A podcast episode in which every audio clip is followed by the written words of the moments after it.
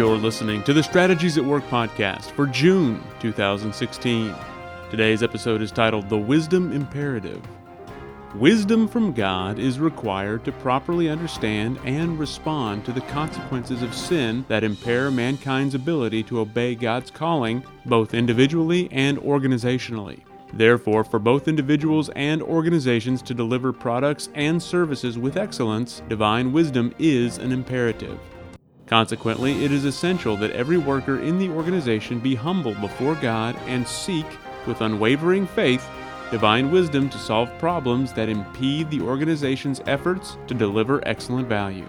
One role of management is to model this faith through humble submission to the divine imperative by seeking God's wisdom to properly address problems. Management should then train every stakeholder in the organization in how to develop a steadfast, humble, submitted, teachable, and prayerful spirit of faith before God that will facilitate the requisite wisdom to deliver excellent value to those the organization serves. And now, Dr. Chester brings us the message titled The Wisdom Imperative. Well, good morning. This morning we want to talk about um, the book of James, continue our conversation out of James chapter 1, starting with verses 5, going through verse 8. Uh, and then we're continuing to talk about the testing of our faith. And now we're talking about the wisdom that's needed when you deal with a test. Now, a test is always a test of your worldview because your worldview drives how you see reality and therefore how you live in reality. So when we talk about testing of our faith, we're talking about testing of our worldview. So let me read this text real quickly and then we'll give you some introductory comments and talk about the text. If any of you lacks wisdom, let him ask of God, who gives to all liberally and without reproach, and it will be given to him. But let him ask in faith without doubting or with no doubting, for he who doubts is like a wave of the sea driven and tossed by the wind. For let not that man suppose that he will receive anything from the Lord. He is a double-minded man, unstable in all his ways. Now this is a continuation of what, what he talked about in the first few verses of the book, where he talked about count it all joy when you encounter various trials and difficulties in life, because really these are divine setups to build you up. And so the key in trials and tribulations is not escaping the trial or tribulation. The key is actually to grow through it and know that God wants to perfect you or sanctify you through it. So let's just remind ourselves about this book and about how James is thinking. You know, the very first topic there on trials and tribulations introduces the whole idea of, of the Holy Spirit sanctifying us, purifying us, and it brings us back to the whole idea of salvation, what it really is. And salvation really has three tenses to it. There's the past tense, which is you have been regenerated, you've been born again, and that's the sovereign work of the Spirit where you now you now enter into the process of being saved. And you're positionally perfect the moment you are regenerated. But you are practically now a work in process where the Holy Spirit's going to chisel on you through the course of life and through the experiences of life to perfect you. And that's the present tense aspect of salvation. That's called sanctification.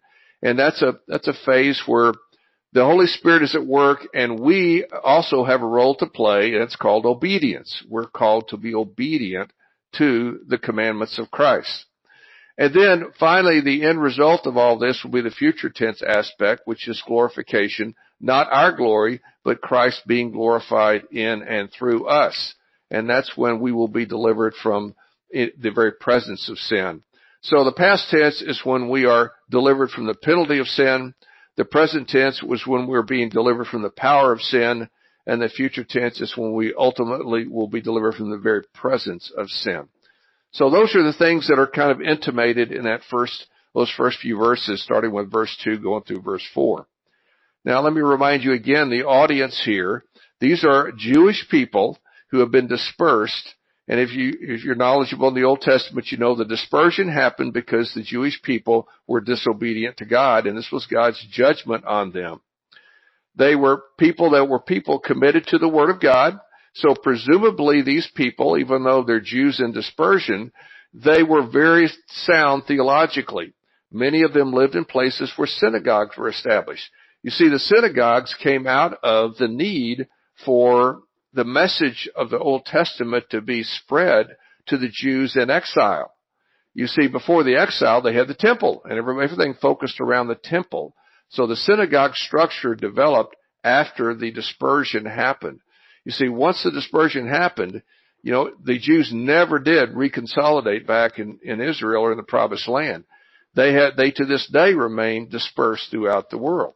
So these, these Jews were presumed to be theologically sound, theologically grounded, and so James could write this book without a lot of concern about giving them theological background. They, he knew that they knew the theological background, so he's not going to spend much time talking about theology. He's going to talk about the implications of theology. Now these Jewish people being dispersed like this, they were most likely slaves in the various places they were in. Because the Greco-Roman culture was such that they, they disdained work. They viewed work as uh, beneath the dignity of them as Roman citizens, and so they used slaves to do the work. Well, so it's most likely that these Jewish people who were dispersed among them were probably slaves, and they were probably the work per, work people of the day.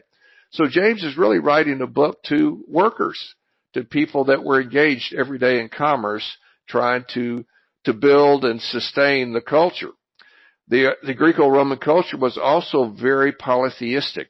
They had a view that that the universe was driven and governed by these gods who were little more than superhumans. Uh, they weren't really divine deities as we think of them.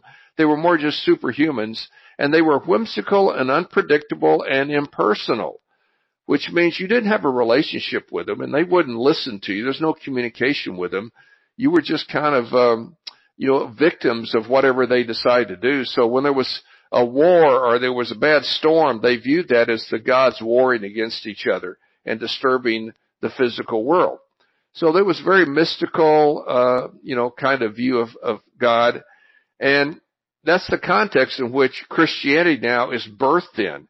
And Christianity is going to, you know, bring a whole different view of God. Number one, it's not polytheistic, it's monotheistic. And number two, God is personal, not impersonal. Number three, God is far more than human, not just a superhuman. He is deity. He's the God who is the creator. Furthermore, God is, the God of the Bible is not whimsical and unpredictable. He is very, he's timeless. He's unchangeable. He is a, a God you can build your life on and, and count on. So they know a God totally different from the God that dominates the cultural thought that they're in. Keep in mind that to the old, to the uh, Jewish people dispersed throughout the world at that time, their scripture was the Old Testament. And in the book of James, he refers to the Old Testament scripture as the law or the word. And of course, uh, the common terminology they would use for Old Testament scripture was the, the Greek word graphe. Graphe means the writings. So the scripture was the ultimate book. In fact, Bible means book. So it was the ultimate book and then every other book was just a subset of that book in some sense, or you might say a commentary on the book. And the degree to which uh, any other book had any value is the degree to which it it provided true insight into the book. And I think that's true even today. We put a lot of emphasis on books today, which I think that's wise, but we need to recognize what, what books are. There is one book ultimately, and that is the Word of God, the Bible, and everything else is a commentary on it, and it only has value to the degree it, it illuminates the truth in the book.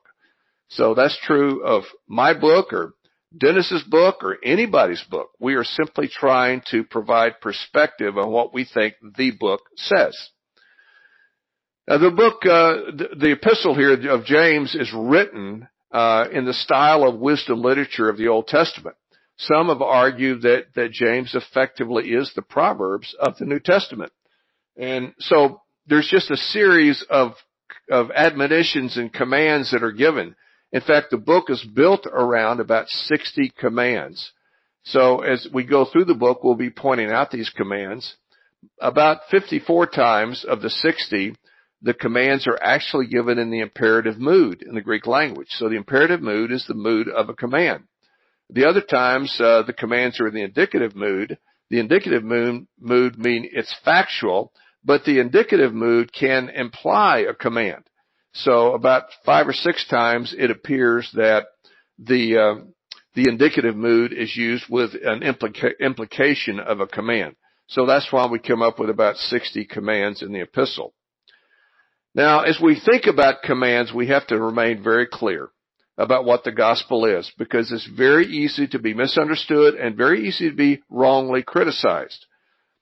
When we recognize that salvation is by grace through faith alone, it raises the question, what role do commands have? And there's some that say the commands have nothing to do with anything anymore because we're saved by grace and obedience to anything doesn't matter. That is not the message of scripture. In fact, if you put any credence into what we call the Great Commission, which as you know, I think is a misnomer, I think it's, it's the discipleship mandate. It is not the Great Commission. The Great Commission is the creation mandate of Genesis 1 it is the overarching mandate for mankind for all time.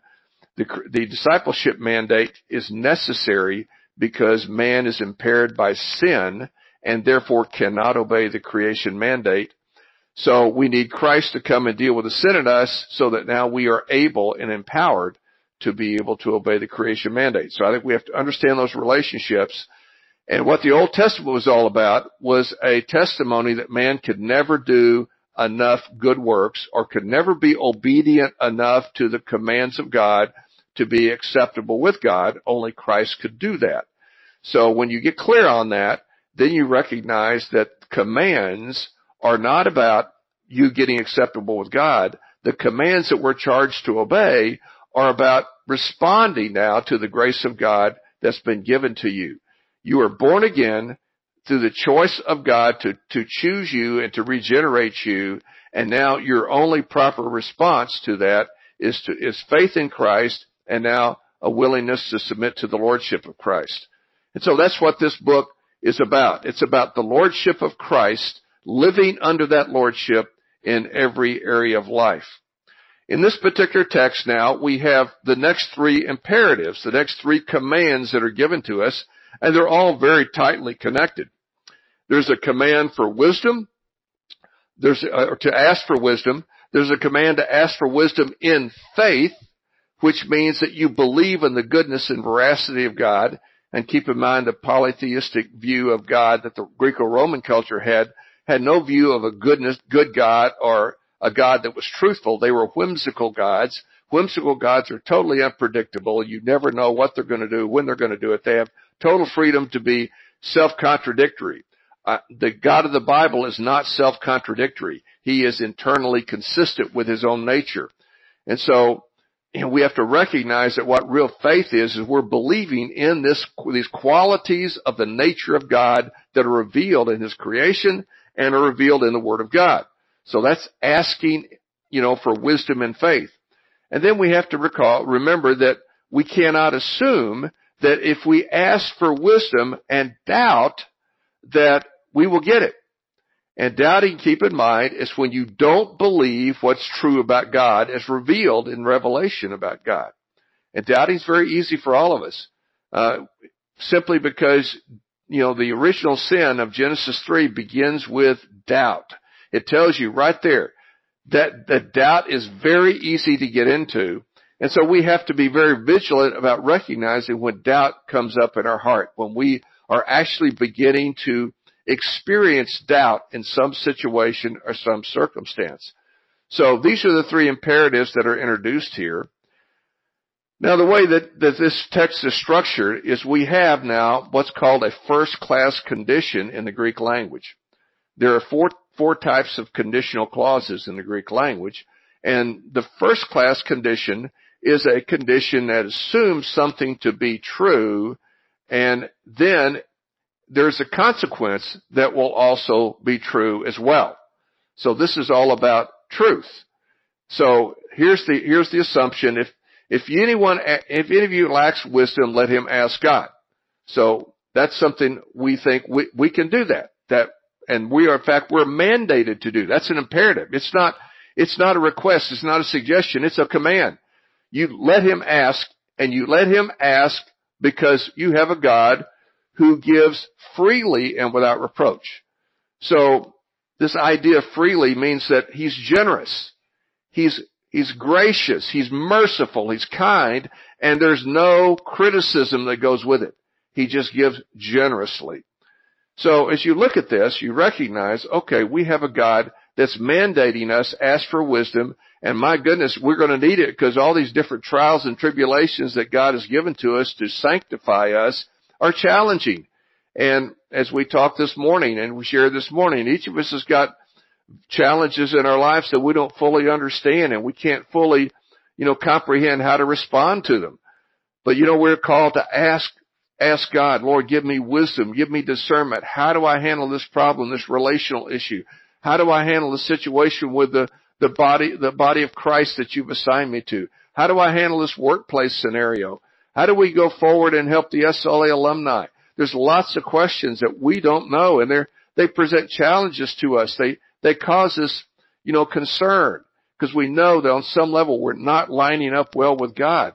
And so we ask for that wisdom and we can trust that He will give it. He will give it. Now we may not see it immediately. We may not fully understand it immediately. We may have to look back and say, oh, well, he did answer that. I didn't see that he answered it at the time.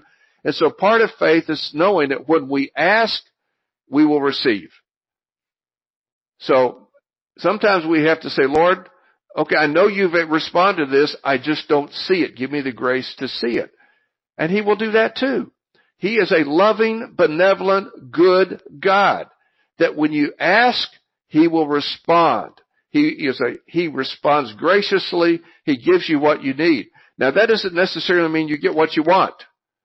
Because many times our wants are all about our flesh, our, our sin nature. He gives us what we really need. He answers the prayers properly, biblically. And that's the best way to answer it. Then the second command is in the next verse where he cautions us, don't, but let him ask in faith not doubting. A doubt is when we waver in our view of God. We are not clear that He's really who He said He is. We might think, well, He's not really there. He's not listening. He's not kind. He doesn't hear. He's not personal, you know, or He's whimsical in some way. No, He's none of those. He is a personal. He is a dependable. He is a sovereign. He is a kind, gracious, merciful God who is predictable. And we see this in uh, verse 18 where he talks about how all the gifts, the good and perfect gifts come from above, from a God who is, who's unchanging, unvarying. He's not like the sun who rises and sets, but he's like the sun in that he is very predictable. He's very knowable. He's very, you know, you can, you can anticipate and know that he will do something really good. So we have a God here who we can count on. We can totally count on. And we need to know in every situation, even how perplexing, how painful, how difficult, we can count on Him. So doubt is any time when we fail to count on God. We've always got to be di- diligent about counting on God. So if we do, if we do doubt, if we fail to believe in who He is and how He works, then we're, we're like that wave of the sea being tossed and driven by the sea. So he uses a metaphor here of the sea, which they would have all easily understood that, you know, the, the sea is going up and down, it's chaotic and you never know what's going to happen next and it's difficult to do anything in that environment. But we have a God who is not chaotic, who is very predictable, very dependable, and very kind and gracious. And then he goes on with a, with another command, which again clarifies it even more. He said, now don't let anyone suppose or presume or assume that you'll receive anything from the Lord if you ask in doubt. If, because you are double-minded. If you're double-minded, you will be unstable. You will not be able to make right choices. You will be skewed in your ability to make right choices. This is exactly what you see in the fall of man in Genesis 3 with Adam and Eve. Eve doubted God. She entertained the doubt. The, the serpent, you know, who was Satan in, you know, incarnate in form of that certain serpent came and said, did God say that you may not eat of the tree that's in the midst of the garden? And that's true. He did say that. So, but he introduced the doubt. Did he really say that? Did he really tell you that? Eve immediately, she entertained the doubt. And she goes back and rehearses what God said, which was, she said true, but she engaged. I think that's the, the point here. Whenever doubt rises, you cannot engage with doubt. You have to reject it immediately. You can't get to rehearsing things. You just immediately stop it. Cannot entertain any doubt that is contrary to the truth of who God is and how he works. If you do that, you will become double-minded. You'll begin to question. You'll have, you'll wonder, well, does God really do that or not? And when you become double-minded, God does not respond to that. That is not a good place to go. So we have to get very clear the proper way to ask for wisdom. First of all, we're commanded to ask for wisdom. And secondly, we must do it in faith, always trusting Him no matter what the circumstances, no matter how hard, how difficult, how painful, we trust Him. Now, as we think about the, the theology involved here, you know, there's a lot of theological issues to consider, uh, but probably one of the greatest things is just recognizing how God is so different from all the other gods. There is no other worldview that has a God, and by the way, every worldview has a God, and every person has a worldview, which means every person has a view of God. So, but there's no other worldview that has a, a view of God like Christianity. A God who is dependable, reliable, predictable, who's loving, who's gracious, who's kind, who's merciful, who gives good gifts to his people. And good gifts are gifts that line up with the character and nature he's trying to form in us. So if God has put you in a situation and you've asked him to relieve that situation like Paul did when he said, I asked the Lord to remove that thorn in the flesh. There's nothing wrong with praying that, but you recognize when God says no, that it's good. It's good. Because God said, my grace is sufficient. I don't need to remove it. I'm not going to remove it because it's doing good things in you. Now each of us probably has situations or thorns in the flesh that we wish we didn't have them, but it's good. And so we've got to be very, very clear on the reality of how God works and what, what he does and how he does it. And we have many examples of, of this book about, about the character and nature of God and how he works with us. You know, starting with, you know, in, in chapter 1 verse 18, we have the reality that he gives us revelation. He reveals things to us. He illuminates things. And, he, and as we get to know him, we learn he's personal, loving, good, benevolent, unchangeable, dependable, predictable, merciful, purposeful. All these are wonderful things about how he works. We learn also in verse 18 of that he, he is the one that regenerates. It's interesting. He doesn't spend much time in this book. In fact, only one reference in this book to the past tense aspect of salvation, and that's in chapter 1 verse 18. He presumes that the readers know that, that understand that. So he's not going to spend time on that. He, what he's dealing with is the sanctification aspect. He realizes they don't really understand sanctification well. So that's where he spends his time, going through regeneration. In chapter 2, we learn that God is one whose, whose mercy is great and mercy trumps over judgment. What a wonderful thing. If mercy didn't trump judgment, none of us would be saved. And we'll also learn in chapter 2 the value of understanding the relationship between faith and works. Obviously there was confusion about that. And he makes it very clear. No, it's no confusion at all. Your works reveal your faith. Period. End of story. That's the way it works. So if you say you believe in Christ, then you're going to live in the lordship of Christ. Period. End story. You know, I heard people today, I hear people today thinking that, well, I, I, I accept Jesus as Savior, but I haven't accepted Him as Lord. Sorry, that's not a biblical idea. that's not in Scripture. Scripture says that if you've accepted Christ, you have accepted Him as Savior and Lord, both. And so now you have to learn how to live under His Lordship. Chapter 3 talks about wisdom from above. You know, there's a lot of pseudo wisdom called worldly wisdom, but it's not real wisdom. So God is benevolent and He gives us illumination of true wisdom. You know, wisdom from above. In chapter 4, He talks to us about things like competition. And He talks about his desire to relate to us and how he's got, he has a passionate desire to relate to us.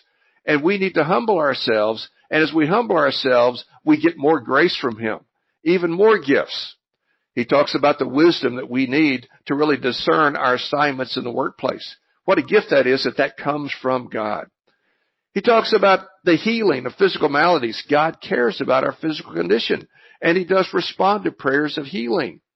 And he even has a process for correcting us when we get off course. Chapter 5 verses 19 and 20, the last two verses in the book are rich in giving us revelation on the reality that we are to be one another's keeper. So the theology that's embraced here about a personal God is very, very rich. God also knows that our, we have a fallen condition.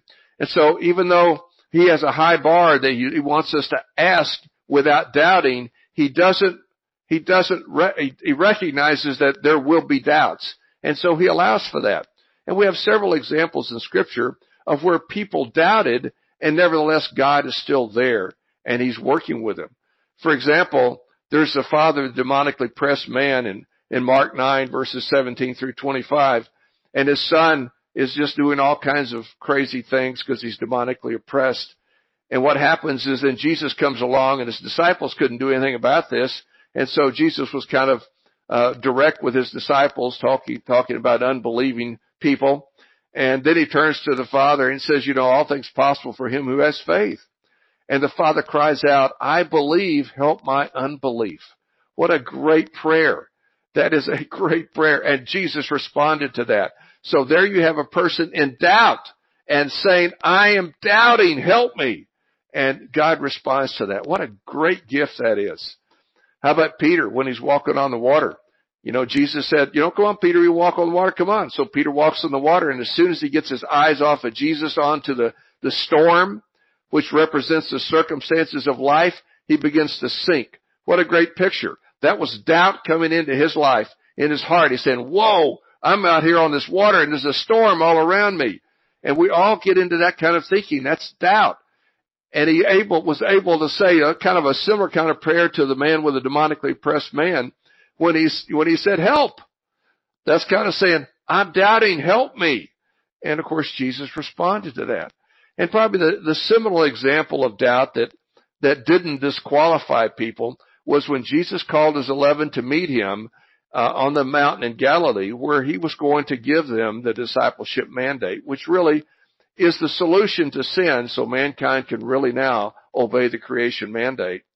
And it says of those 11 disciples that they worshiped him, but some doubted. Nevertheless, he went on and gave them that great discipleship mandate, even though some doubted. You see, God recognizes doubt will be part of our fallen condition and he makes allowance for that. So don't hear this asking for wisdom uh, without doubting as such a rigid thing that God can't deal with us doubting. But we need to be quick to repent when we doubt. Quick to say help. Quick to say, Lord, I believe, help my unbelief. So that's, I think that's a key thing. Hopefully it's encouraging and hopefully it's admonishing as well. Now, as we talk about the application of how do we apply this text, this truth of this text, well, I think there are a number of things that we can look at. We all need wisdom in all areas of life for personal governance, family governance, church governance, workplace governance, and civil governance. We all need wisdom. There's no end to wisdom. And we're told, would you, would you have a, a situation, a trial, a tribulation, something coming at you, and you don't know what to do, you need wisdom, the imperative is you ask for wisdom and faith. And if you doubt, you need to be quick to repent of that doubt and say, Lord, I believe, help my unbelief. We all need that. That's a general application for everything in life. We also have to keep in mind a very interesting reality, and that is the, the question of authority and influence. You know, I, I think it's very, um, it's very interesting when you start thinking about the whole idea of influence. You know, we need wisdom to solve the problems of life. And many of us have probably wrestled with our influence greater than anything else, but we may wrestle with authority as well. Well, what, I think the first thing you want to be very clear on is whatever authority you have, God's given it to you. So that's a divine assignment. And you want to be very faithful to exercise that authority well. So my, my admonition is you've got any kind of issue in a realm where you have authority, you need to be asking the Lord for wisdom immediately and asking, trusting that He will provide that for you. So that's very important. And then you exercise the authority under His guiding hand and you exercise well, obediently what He wants you to do in that sphere of, that sphere of authority. And by virtue of doing that, you will build a reputation as people watch you function, watch you live, and they will be influenced by your life. Now we have a culture today that in Christianity that's trying to wrestle with how to understand the creation mandate. And one of the things that's happened is we have a, a model that's, that's developed. It came from Loren Cunningham of YWAM and Bill Bright of Campus Crusade. It's called the Seven Mountains model. You may have heard that. And it's really all about areas of influence. That's kind of what they stressed. They didn't seem to understand the jurisdictional authority very well. And so while this is a, a, step forward in the sense that they're recognizing that Christianity is beyond just getting somebody saved, it's really getting people engaged in their assignment. And this certainly is a step forward in that direction. It is not a complete step. The better step is to recognize, you know, to bring the kingdom of God where you have authority and recognize where God's assigned you authority and live now in light of, of Christ in you, the hope of glory in that area of authority. But influence is still important because we do have areas where we don't have authority over. And the key, I think, to the influence is by living under authority well. So that's, that's the way I connect those two dots. And I want to encourage you to give that some, some thought and ponder that as well. Finally, one other application I think is very important as we consider the workplace is we have in the workplace an idea that's common uh, about about practices in the workplace, and that is the whole idea of best practices. That seems to be what most people view as authoritative in the workplace. Now, if you're a believer in Christ, you believe, believe the Word of God is authoritative. It's not best practices. However, you can have best practices if those best practices are filtered through the Word of God. Then they can be biblical best practices. That would be a godly way to see it. That would be a wise way to see best practices in the workplace. And so I want to just give you some examples of worldly wisdom and just quickly contrast these to uh, the, wis- the uh, to biblical wisdom. For example, there are many people that think God doesn't care about the workplace that the workplace is just uh, independent of God and just functions on its own. Of course, we view the God is being very engaged in the workplace, and the Bible is a handbook for business, which that is just almost unheard of by most people. Another example of worldly wisdom is that God has nothing to do with work. Work is, work is beneath the dignity and the interest of God. He's in, is interested in higher, more significant things. Well, that's again, nothing's further from the truth because we find, for example, in chapter 4 verses 13 through 17, that God has a will for the workplace. A will. He has a will of what he wants done and when he wants it done, where he wants it done, and how he wants it done. He's got a will. And that means strategic planning is really about focus on, on not maximizing profit, but maximizing alignment with God. It's a totally different view of how to plan. Another example is success. Success is, you know, conventionally, you know, best practices would say you measure success by money, how much money you made. If you made money, then God must be blessing you. It must be what he wants. Not true. God's definition of success is alignment with him. Another, another uh, measure of, of uh, success is growth, the fastest growing. You know, God's not into fastest growing. God is into measuring out resources to us to throttle the growth to align with His will and His ways. So the proper growth is what God wants done. It's not as fast as you can. It's what God wants done. And another very common, uh, you know, best practice today is the assumption that greed is good.